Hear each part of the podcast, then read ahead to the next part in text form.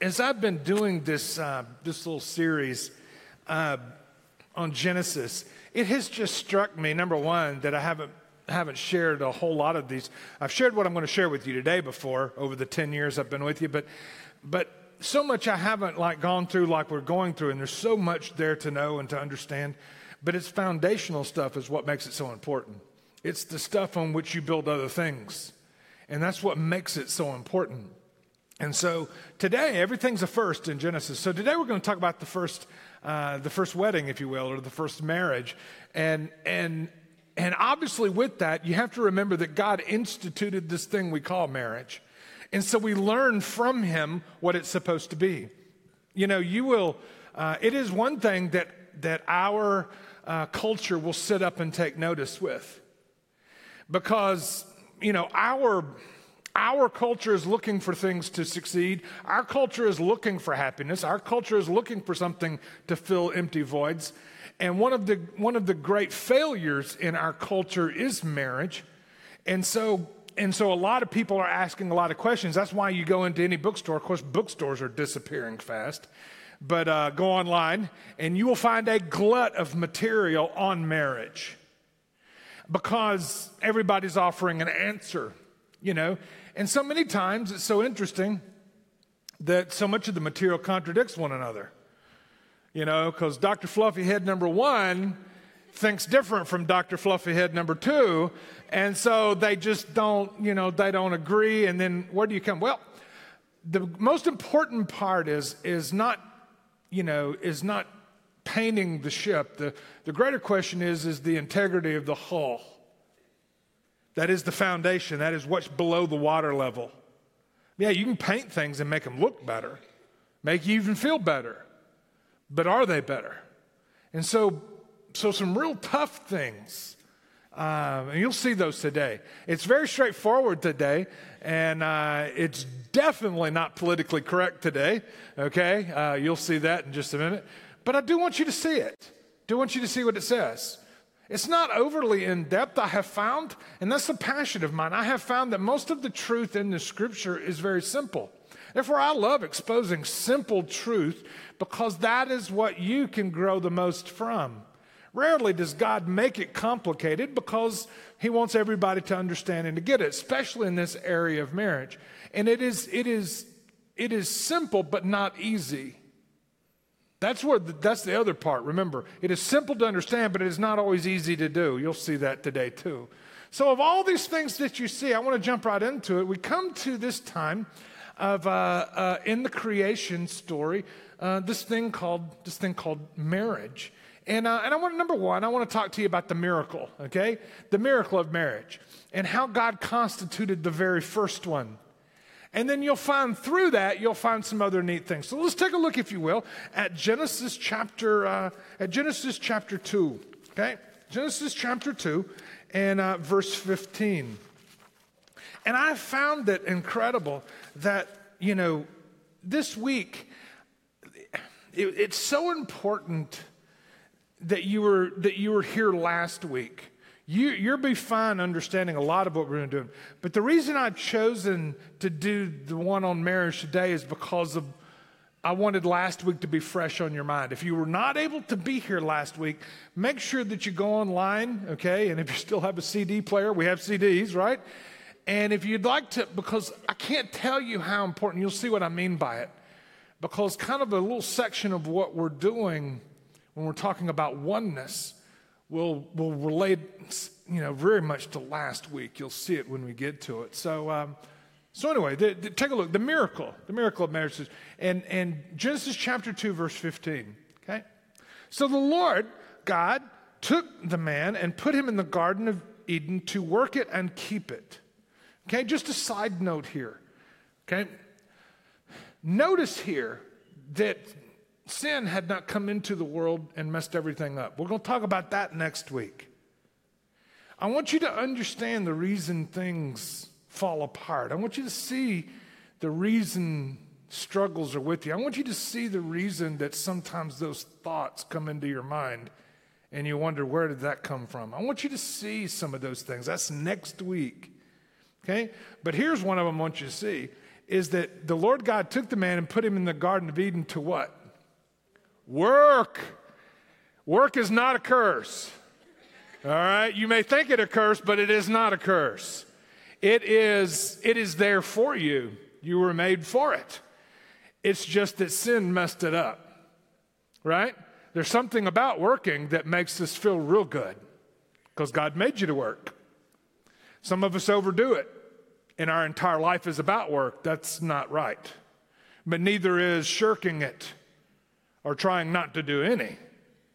So, work was intended, and this is not a message on work, all right, but I just couldn't pass it. Notice, Adam was working before the world fell into sin, right? And so don't, don't blame that work is a curse because it is not. But anyway, imagine if you could work and everything you did succeeded and everything and everything was progress. Oh, then, then work would be awesome, would it not? I'd, I'd be gung ho, ready to go. All right, every day. So, uh, so again, we'll talk about that next week. I can't tell you how important next week is too. Anyway, I keep saying that every week, but it is. It all has these incredible pictures. We've got to move on. All right. And the Lord God commanded uh, the man, saying this. Uh, you surely uh, may surely eat of every tree of the garden, but of the tree of the knowledge of good and evil you shall not eat, for the day in that you eat it you shall surely die. We'll talk about that next week. Okay? And then the Lord God said, It is not good that man should be alone. I will make a helper fit for him. Helper is companion. And that's the word for for companion, among other things. But here's the thought. Uh, take a look at the, at the first. It says, Then the Lord God says, What? It is not good. But remember, up to this point, if you read through the scriptures, said God said, Let there be light, and there was light. And when God saw it, he, and he said that it was good.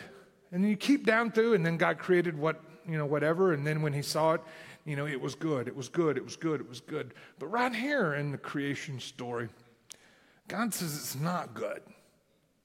Okay? It's not good for him to be alone. This is not who we meant him to be. This is not who we created him to be. So there's something really, really pretty incredible about this thought. Okay? And I want you to see there it says, I will make. It's the word for create. I will create. And so when you begin to see these things, you'll see it all put together.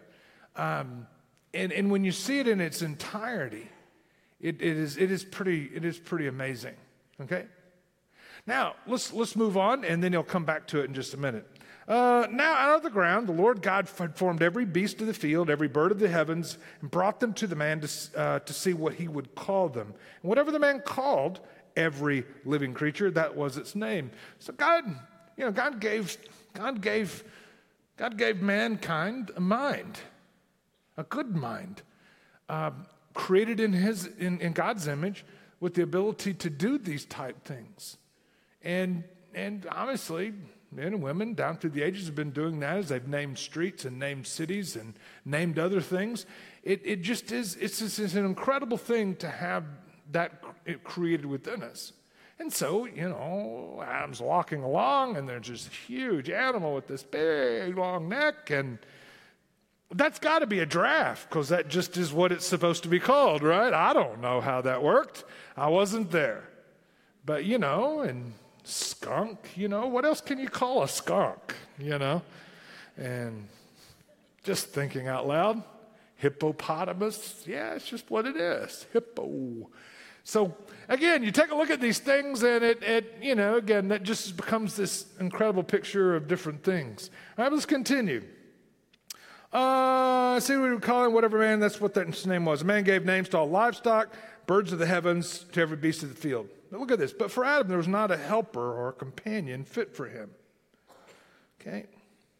So what was going on here? Well, Adam was definitely picking up on it that, you know, for every, you know, Mr. Giraffe, there was, you know, there was a Mrs. Giraffe, right? And for every Mr. Skunk, there was a Mrs. Skunk, you know, and for every Mr. Hippo, there was a Mrs. Hippo.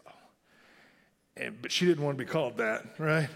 And so, so anyway, but there was not a companion fit for him. Why? Because God created him different. We talked about that last week. He was created in the image of God with body, soul, and spirit. We talked about that was all last week.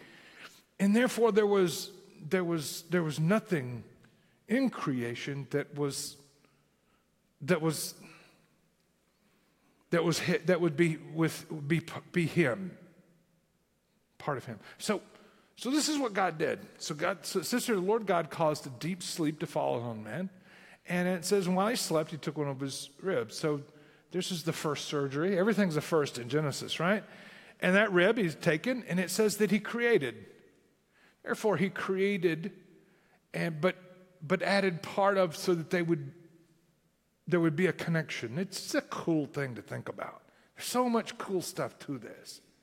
And it says, and and it says, and he made, he created a woman. It says, and look what he did. It says that he brought her to to Adam, to the man. Now, if you've ever wondered, okay, if you've ever been in a wedding, okay, you ever been in a wedding? I've done literally hundreds. And, um, and I, I, you know, it's just, it's just one of those things. And it's usually always kind of the same way. You know, I stand up here uh, with, with the guy standing there, right? The groom. And he's almost always, you know, doing, you know, doing this and it's hysterical. You know, I've watched them for years. And so, and then musical play, everybody will stand, and and then the and then the father will bring bring the bride down the aisle. Have you ever wondered why? Most time, all we have is traditions left, and nobody knows why we do what we do anymore. Why? Because God created a bride for Adam and brought her to him. So when you have a wedding, it's the same concept. Dad brings. I mean, you don't have, I mean, you don't have, I mean, I better not say this or it's going to start happening. But you don't have a mom bring a son down the aisle, all right? This is, all right. But, but you understand, again, but the problem with traditions is that we all still do them, but very few of us ever know why we do them. And so you've lost the truth that's in them when you have nothing more than that left. I'll bring that back up again at the very end because there's some neat pictures here uh, that, uh, that you need to see. So, so obviously, God brought, the Father brought Eve to Adam, and then we had our first wedding, right?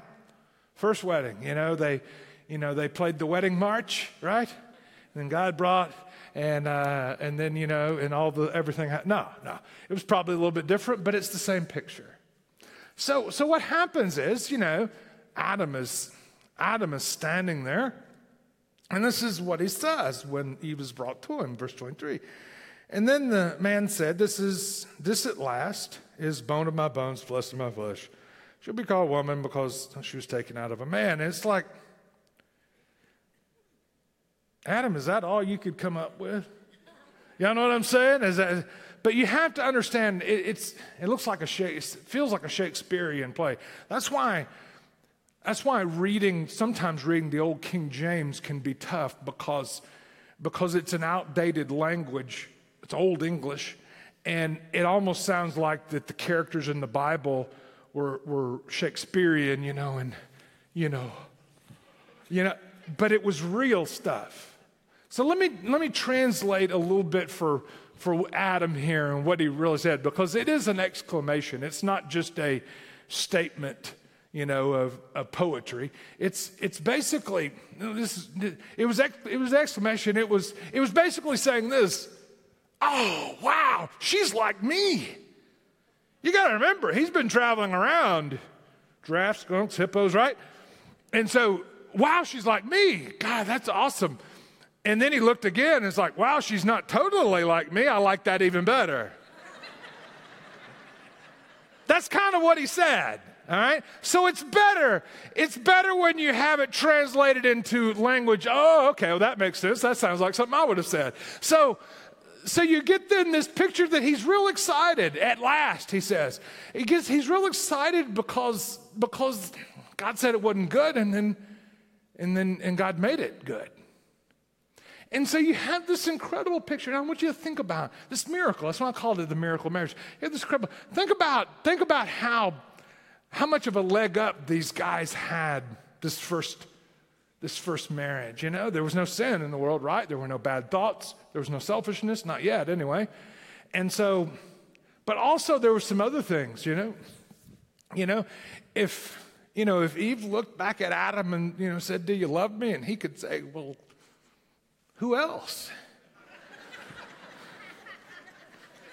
All right? And I want you to know that never, never, okay, did Eve have to put up with Adam saying, Well, my mom didn't do it that way. see, see, they were way ahead. They were way ahead, you know? I just love just some thoughts like that, just to to look ahead and, and when you think about this incredible picture without the, the ugliness, you know, it, it really is kind of neat. That's why I call it the miracle of marriage. Now, number two is what I'm going to call a message for marriage, okay? The message for, or a message for marriage.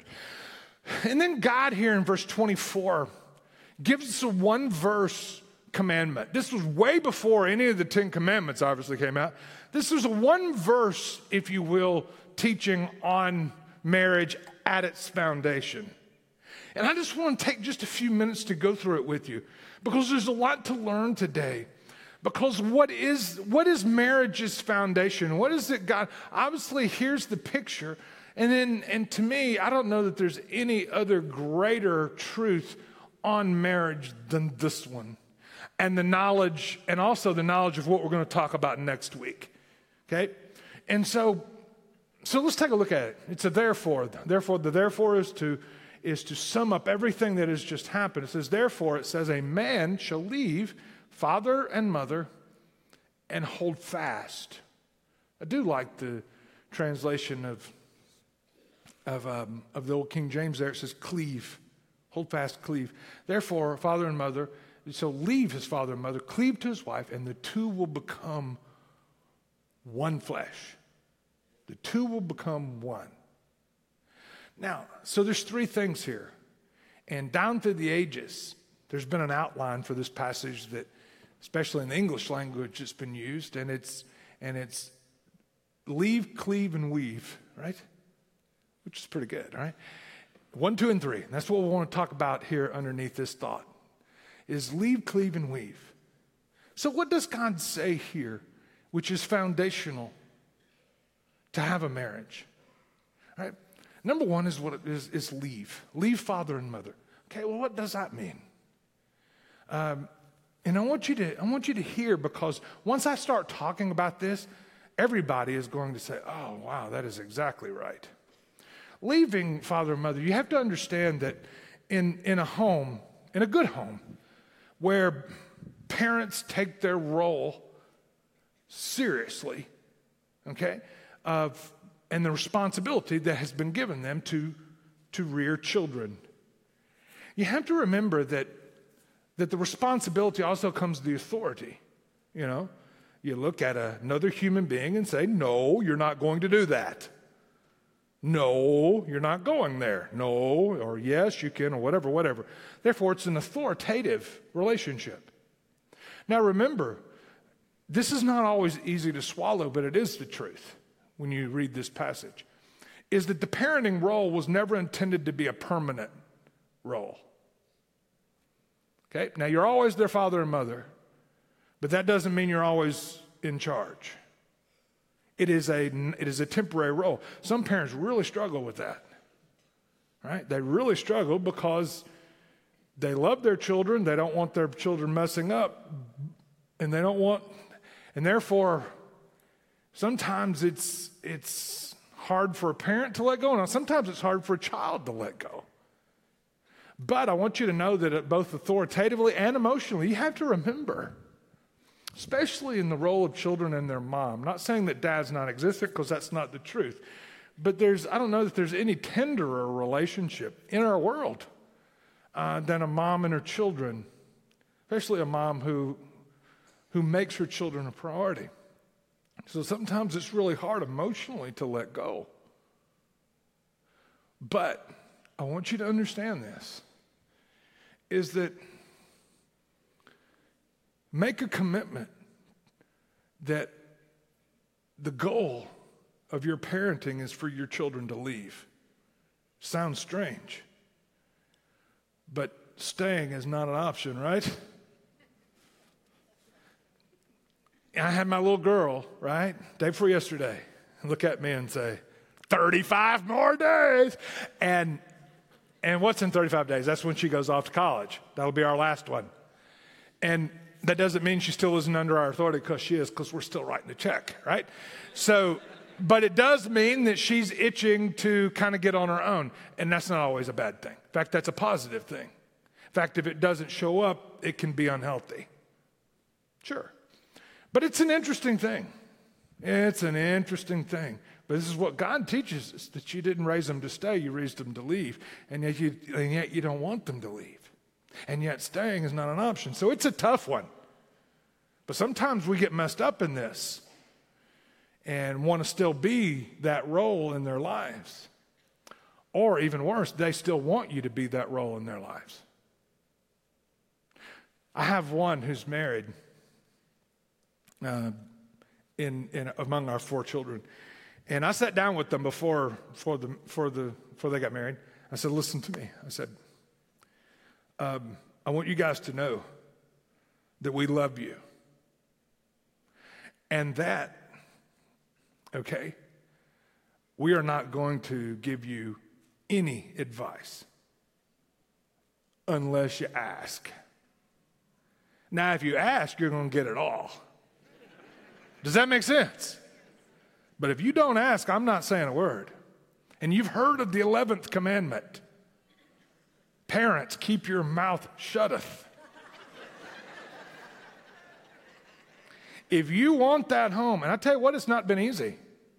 Because I, like when Martha and I first got married, because they've made mistakes. And if they'd asked, they could have not made that mistake. But I tell you what, sometimes it really, really helps to learn the hard way. Right?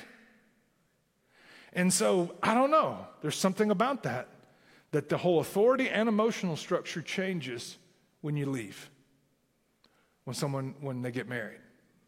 And so, that's the way it needs to be. Or you can never cleave to your spouse if you've let, not left your parents. Let it sink in. Okay? Let it sink in. It just won't happen. Also, you know, I have done just so many premarital counseling. Also, you know, I always use this, this, this outline when I do premarital counseling because it's foundational, right? And whenever I say, well, you know, you're leaving your father and mother, and invariably one of them will say to me, oh, well, that's not going to be a problem with me. I can't stand my parents. And I always like to say to them, no, you'll have a harder time leaving than someone who has a good relationship with their parents. Because when you marry your wife or husband, you have to cut the apron strings, but you also have to cut the cords of all the baggage you're carrying. And there's no hurtful or heavier baggage than parental baggage. You will never be able to cleave to another if you've not left. Does that make sense? So it goes both ways. It's not just those who, oh, mom, I don't want to leave you. No, it's those who, who bristle and get angry at the very thought of mom and dad. You got to get over those things if you're going to truly unite to someone else. You'll just carry that stuff with you and recreate it all in this new home that you're starting. It is an amazing thing to think about. When you think about this one incredible statement leave, cleave, and weave leave father and mother, cleave to wife, two will become one flesh. It, is an, it is, has incredible wisdom to it when you stop long enough to see what it's talking about. Interesting. So leave father and mother. And number two is cleave, to unite. If leaving is emptying the cup, cleaving is filling it back up. Okay? And so when you look at these two, there's a, I'm, I'm, you know, when I do the wedding ceremony, there's every once in a while, I don't ever do it during the ceremony because I'm afraid I'd get in trouble. But in the in the rehearsal, right? You know, I'm I'm with this bride and couple and this bride and, and uh, groom, and um, and we practice, you know, and Dad walks the the daughter down, and and uh, and so I'm going through the ceremony so everybody knows where to stand, you know, at the rehearsal, and and and, and I said, and I always tell them, hey, here's what I'll say. I'll say, who gives this woman to be married to this man? And usually, dad, it's different for everyone, but the traditional way is for dad to say, her mother and I, right? And I say, and I'll tell him, I'll say, okay, you'll, you'll say, and he'll say, her mother and I. I said, join their hands. And I said, and you go sit down there, and you will forever be out of the way. See, I can't say that at the wedding, but I almost always say it at the rehearsal. And that's not just for a joke, it's also to say, hey, listen, this couple is, has got to be able to, to, do, to do those things. And, and the less you, you, you butt in, the more opportunity they're going to have. Some of the hardest things to me is, you know, I'll tell you what I think, but in the end, you're going to have to do. You know, you're going to have to do that. It's an interesting thing to leave, but then also to cleave to another. And that's a, that becomes a process. You know, every once in a while, you know, I think our, some of our biggest struggles today is, especially in our culture, is, and all of us have this, is just, is just selfishness. The inability to cleave or unite with another has a lot to do with, with being self focused and self centered. We, we are a culture of self focused and self centered. And yet, and yet, marriage by its very nature is you have to be selfless in order for it to work. Isn't that something? And we wonder why it's failing in our culture. Because it's an institution you see, God never wants you to be self, selfish or self centered any more than good parents want their, their children to be selfish. So there's a process of teaching you to be selfless. Marriage is on the, is on the hit list, right? Um, I've always said, I love this statement, I love saying it, is that God, as our Heavenly Father, doesn't want us to be self centered. And so to teach us not to be selfish, uh, he allows us to get married. Right? And then he gives us children to finish us off. Right? So, two of the most important things that come into your life really are training to teach you from being self centered. And the inability to cleave is usually because there's selfishness. Because you can't unite with another when it's all about you right? That's why we do a disservice to our children when we teach them and raise them thinking, you know, it's all about you, whatever makes you happy. And we wonder why they struggle and can never leave, right? So as we put all these things together, right? Let's just talk about the two because we've, we've got to move. We've got to move. Is, is when you think about leave and, and, and cleave, you know, there was an old, old uh, uh, survey done, and they spent lots and lots of money on it on marriage, married couples. And they interviewed 300,000. If you know anything about surveys, that is a huge sample. And they wanted to find out different things about marriage and different things. And, and after 300,000 of them, they released their, I think it was Better Homes and Gardens, or one of them like that. And but it was, again, this, we're not talking about 25 years ago, but the results would still be the same today. And they released their findings, and they found the two greatest problems in marriage. I could have saved them millions of dollars. Right? And here are the two major problems in marriage number one is immaturity, and number two is self centeredness. Selfish. Immaturity is failure, failure to leave, Selfishness is failure to cleave. just like God said it. Isn't that incredible? It is who He's called us to be. You know, it truly does mean, which brings us to number three, which is I call weave. And that's the process of what happens when you are truly leaving and cleaving. There will be a, an interweaving. That's what it says. Shall leave father and mother, cleave the wife, and the two will become one flesh. This whole concept of one plus one equals one. It's a hard concept to totally understand. There is a mystery about it, and we'll look at that at the very end. There is a mystery that happens. But I want you to know that God says the goal for your marriage, if you want to be His follower, okay, if you want to follow His book, His goal for your marriage is oneness, two being one. You know, I've heard people say, well, when I get married, I don't want to lose my identity. I said, well, then don't get married. Because if two are going to be one, you're going to lose who you are. And there's nothing wrong with that because this is what God's called it to be. Because when I don't want to lose myself, that becomes a self centeredness, then it's all about you and it's never going to work anyway. Isn't that interesting? Two become one. That is God's goal oneness. Oneness. Okay, Jeff, how do you get there? What does that even look like? Well, that's why being here last week was so important.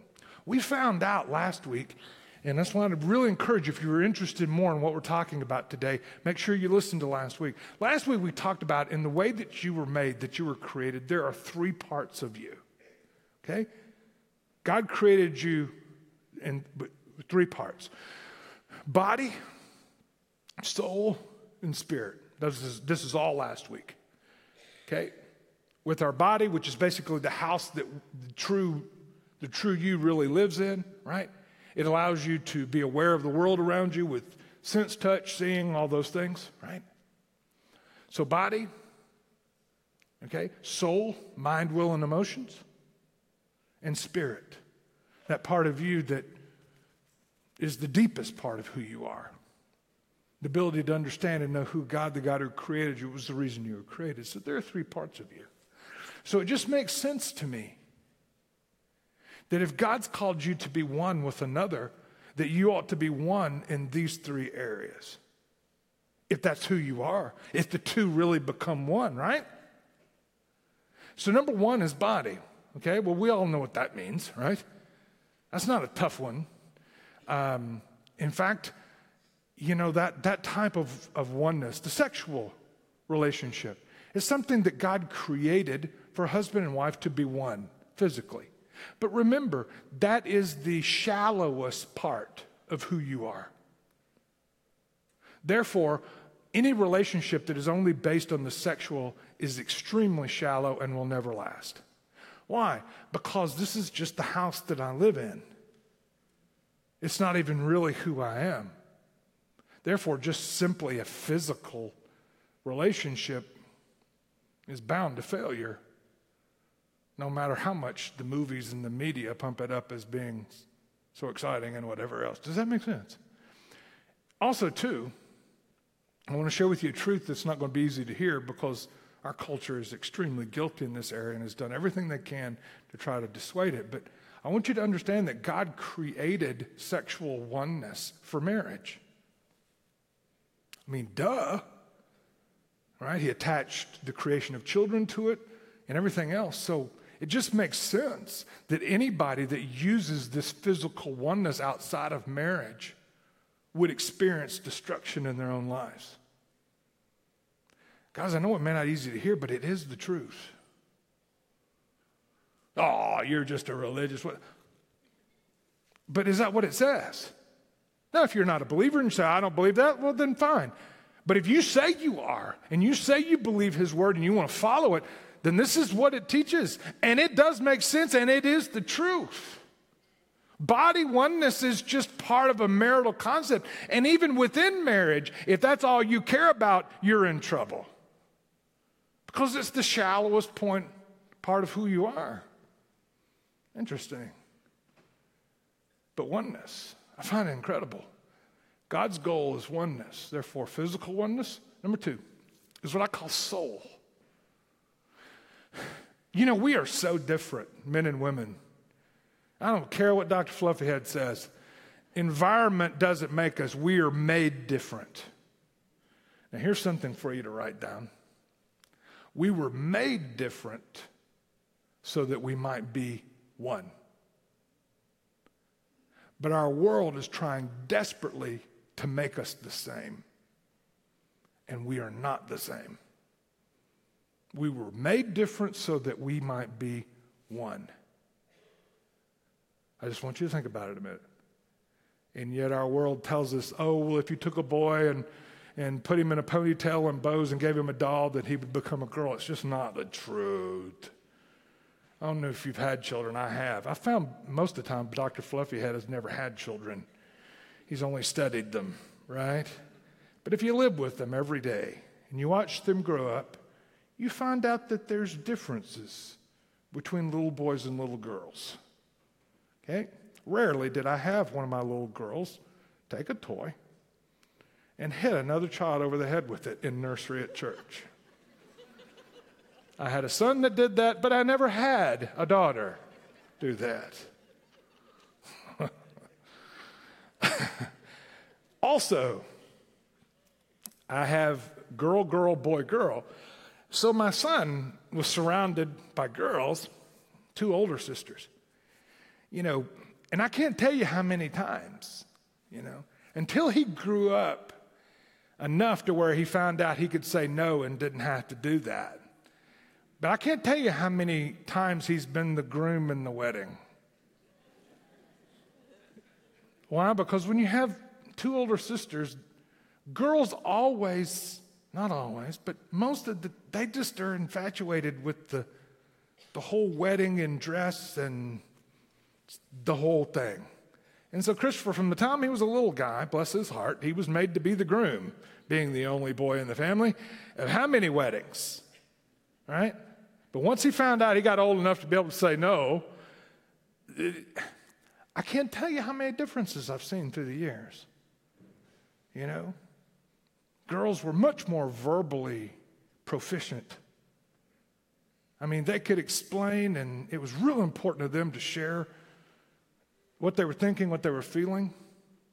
I don't know, Christopher was different. You know, in the early years, most of what came out of his mouth were noises, car sounds, you know, or a bulldozer or a whatever. It, it just is incredible. Guys, God made us different. Not that one's better than the other, but remember this. He didn't call, he didn't call, he called you to complete one another, not to compete against each other. And when you turn any relationship into a competition, it's going to fail. Because in a competition, someone always loses. And if the two truly are one, then you both lose. Pretty amazing, huh? A lot of truth here in this passage. A lot of it you may not want to hear. But as you think about this, and guys, this isn't condemnation time. If you failed, maybe you failed a lot in some of these areas. In the sexual part or other part, let me tell you what, don't beat yourself up. Just know that I've gotten the truth now, Lord, I want to do it your way and start from here. This is not a condemnation time. This is a truth time because the culture is preaching you something totally different. But when you think about two becoming one soul wise. You're talking about mind. Mind coming together with one mind in the way we think and sharing who I am, sharing what I think. And Martha and I, especially in the early years, we would talk, and I would say, Wow, you really think that? And, and it was like, Whoa, we sure are different, you know? And I can tell you this Compatibility, I believe, is a myth. I really do. Incompatibility. Because there is not more, a more incompatible couple than Martha and I. I mean, I'm serious. There's not even, I mean, at 8.45, her head starts swaying and, and she's out on the couch, you know, asleep. She's up at 5. I'm the exact opposite. I'm, I'm reading, looking, watching, whatever until probably one most every night. and then I'm, I'm not getting up at five. and so every little thing is different the things that we like, things that we don't like. And I remembered through the years because what happens is if, if you want to get to know someone and to grow together, then you want to do some of the things they like. So I remember in the early years taking her to the theater you know because that's she loves theater theater is a big thing to her music a lot of things like that. And that's not that's not men and women. That's just two different things. Okay? Because there's a lot of men that are obviously we've seen them that are great musicians. So i'm not talking about men and women here. I'm just talking about the sheer difference between martha and i. And i remember i remember because i don't have i i, I kind of got left out on on the artistic gene part.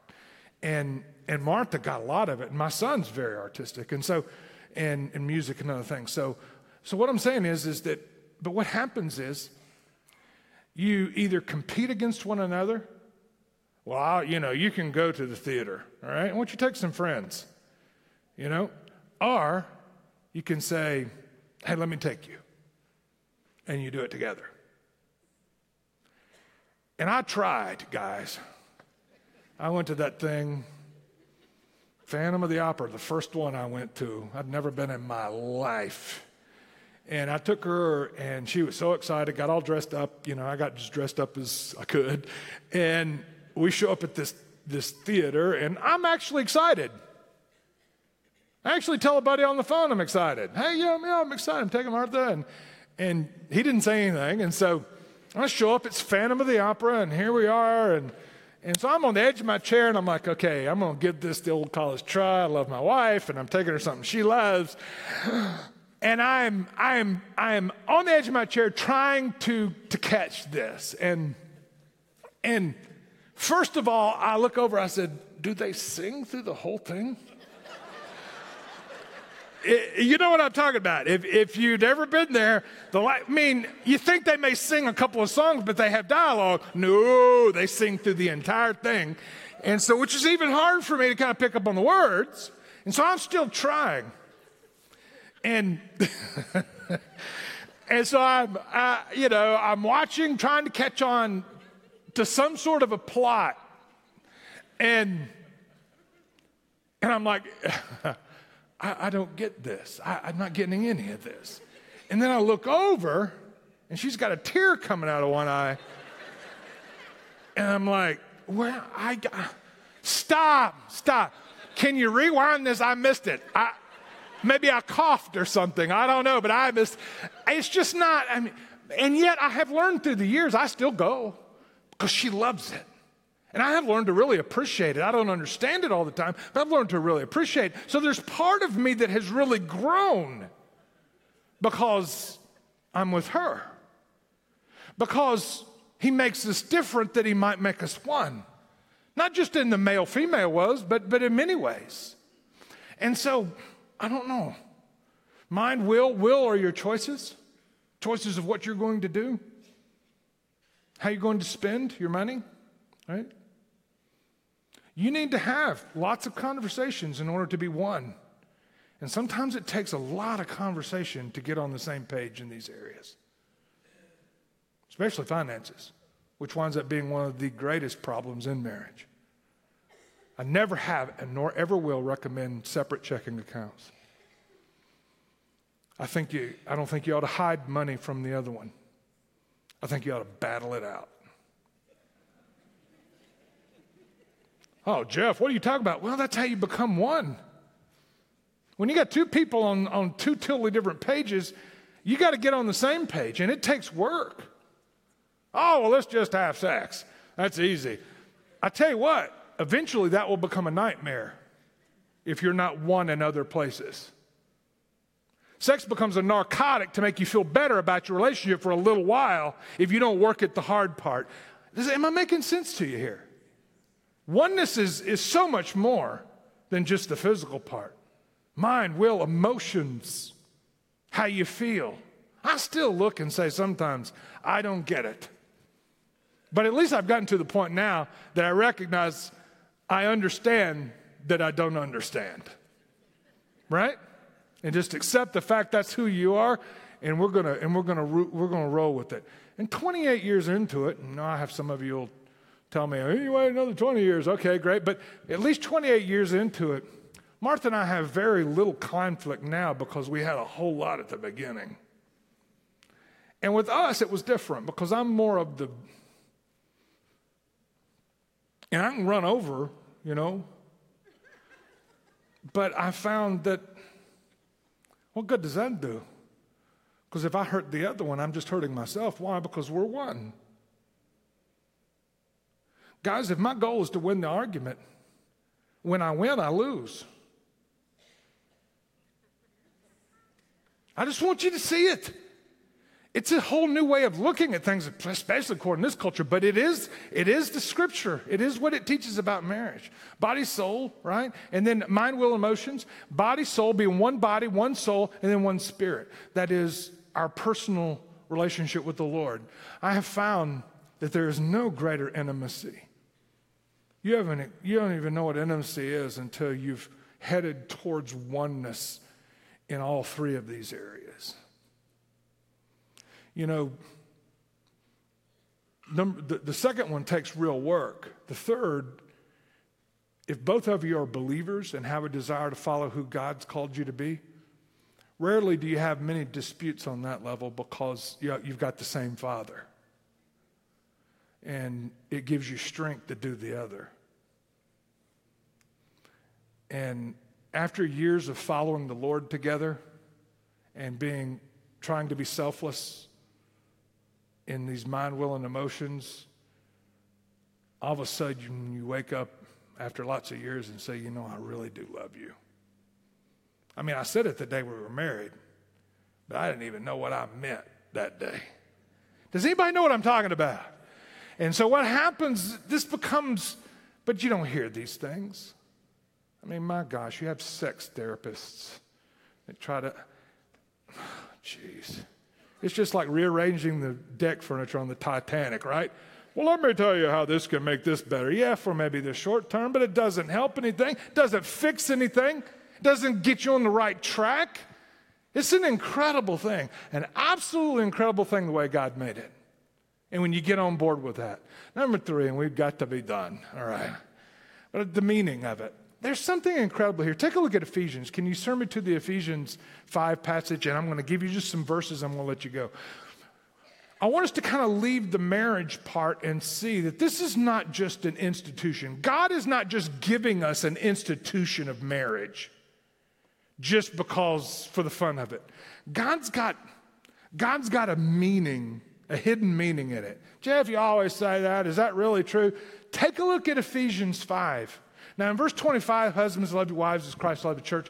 We've got to skip a lot of that, but I'd encourage you to read it and skip down, if you will, uh, to chapter, uh, same chapter, and take a look now if it were uh, in verse uh, 31. It says, um, Therefore, a man shall leave his father and mother. So, this is just a direct quote from Genesis 2. Therefore, a man shall leave his father and mother, cleave to his wife, and the two will become one flesh. Now, what does Paul say next? Look at verse 32. This mystery is profound. What mystery? Of how you can take two people and make one of them. But it's a whole lot more than that. That's just the marriage thing. This mystery is profound. profound. What mystery? And I'm saying that it, it what? Marriage. Man, leave father and love, and cleave the wife, two become one flesh. Marriage. I'm saying it's profound, and I'm saying that it refers to Christ and the church. Oh. Well, we've learned through the years that the church is referred to as the bride of Christ, right? Right? Okay. Now I want you to think about that for a second. Who's the church? Anybody know? You are. It's not churches, it's not denominations, it's not religion, it's you. It's not buildings, it's not any of those things, it's you. If you are a true believer here today, then you are part of a bigger body called the bride of Christ in this metaphor. And he makes it clear that that's what we're talking about. That one way, one day we'll be united with him. Now, at the very beginning, just about done. At the very beginning, I had you read the passage where it said that God, Father, went off and, and made, created Eve and brought her in that first wedding. You know, in the book of Revelation, I, we still have enough time to turn to it. It talks about at the second coming, really at the rapture of the church, is that is that they'll come to get the bride of Christ, which is us, and there'll be what they call the marriage feast or the marriage supper, right, of the Lamb afterwards. Now, there's just not enough time to tell you all about it. But the references are uncanny when you look at it here. And Paul says straight out, I'm here to tell you that man leave father and mother, cleave the wife, to become one flesh refers to Christ and his church. He said it. So there's something to learn there that's pretty incredible. All I know is there's coming a day when the last person comes to know Christ and completes the making of the bride of Christ, and then it'll be done. For those of you who have ears to hear, then he'll return. It could happen today, it could happen in this service. The last person down through the ages is as God has been making, if you will, creating the bride for his son, like he created Eve and brought him, brought her to Adam, created Adam, and then created Eve, brought him to, and the two became one. It's, oh, the whole thing's pretty cool to me. For those of you who have ears to hear, as I close, I've got to stop. Okay, my incredible problem is over preparation. All right, but uh, but I just want you to see these things because they truly are remarkable when you begin to see the foundational stuff because everything else is built upon them. And guys, let me, that's why a marriage is between a man and a woman. I mean, I don't mean that ugly. I'm not political statement. And I'm not saying it's because it's my opinion. It's just it's what the scripture teaches. And if it's any other thing, it's not a marriage. And so when you put all this together, you begin to see the incredible truth behind it. Amazing. I gotta stop. Stop, stop, stop, stop, stop, stop, stop. All right.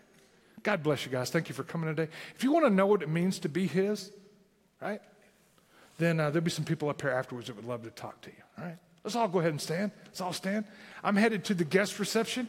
If you are a guest with us today, I know we have quite a few of you. Please stop by and say, and I'd love to greet you and shake your hand and uh, say hello to you. All right. God bless you. Oh, praise the Lord. All right. God bless you guys. Have a great uh, rest of your weekend. Dave, why don't you, uh, why don't you close this?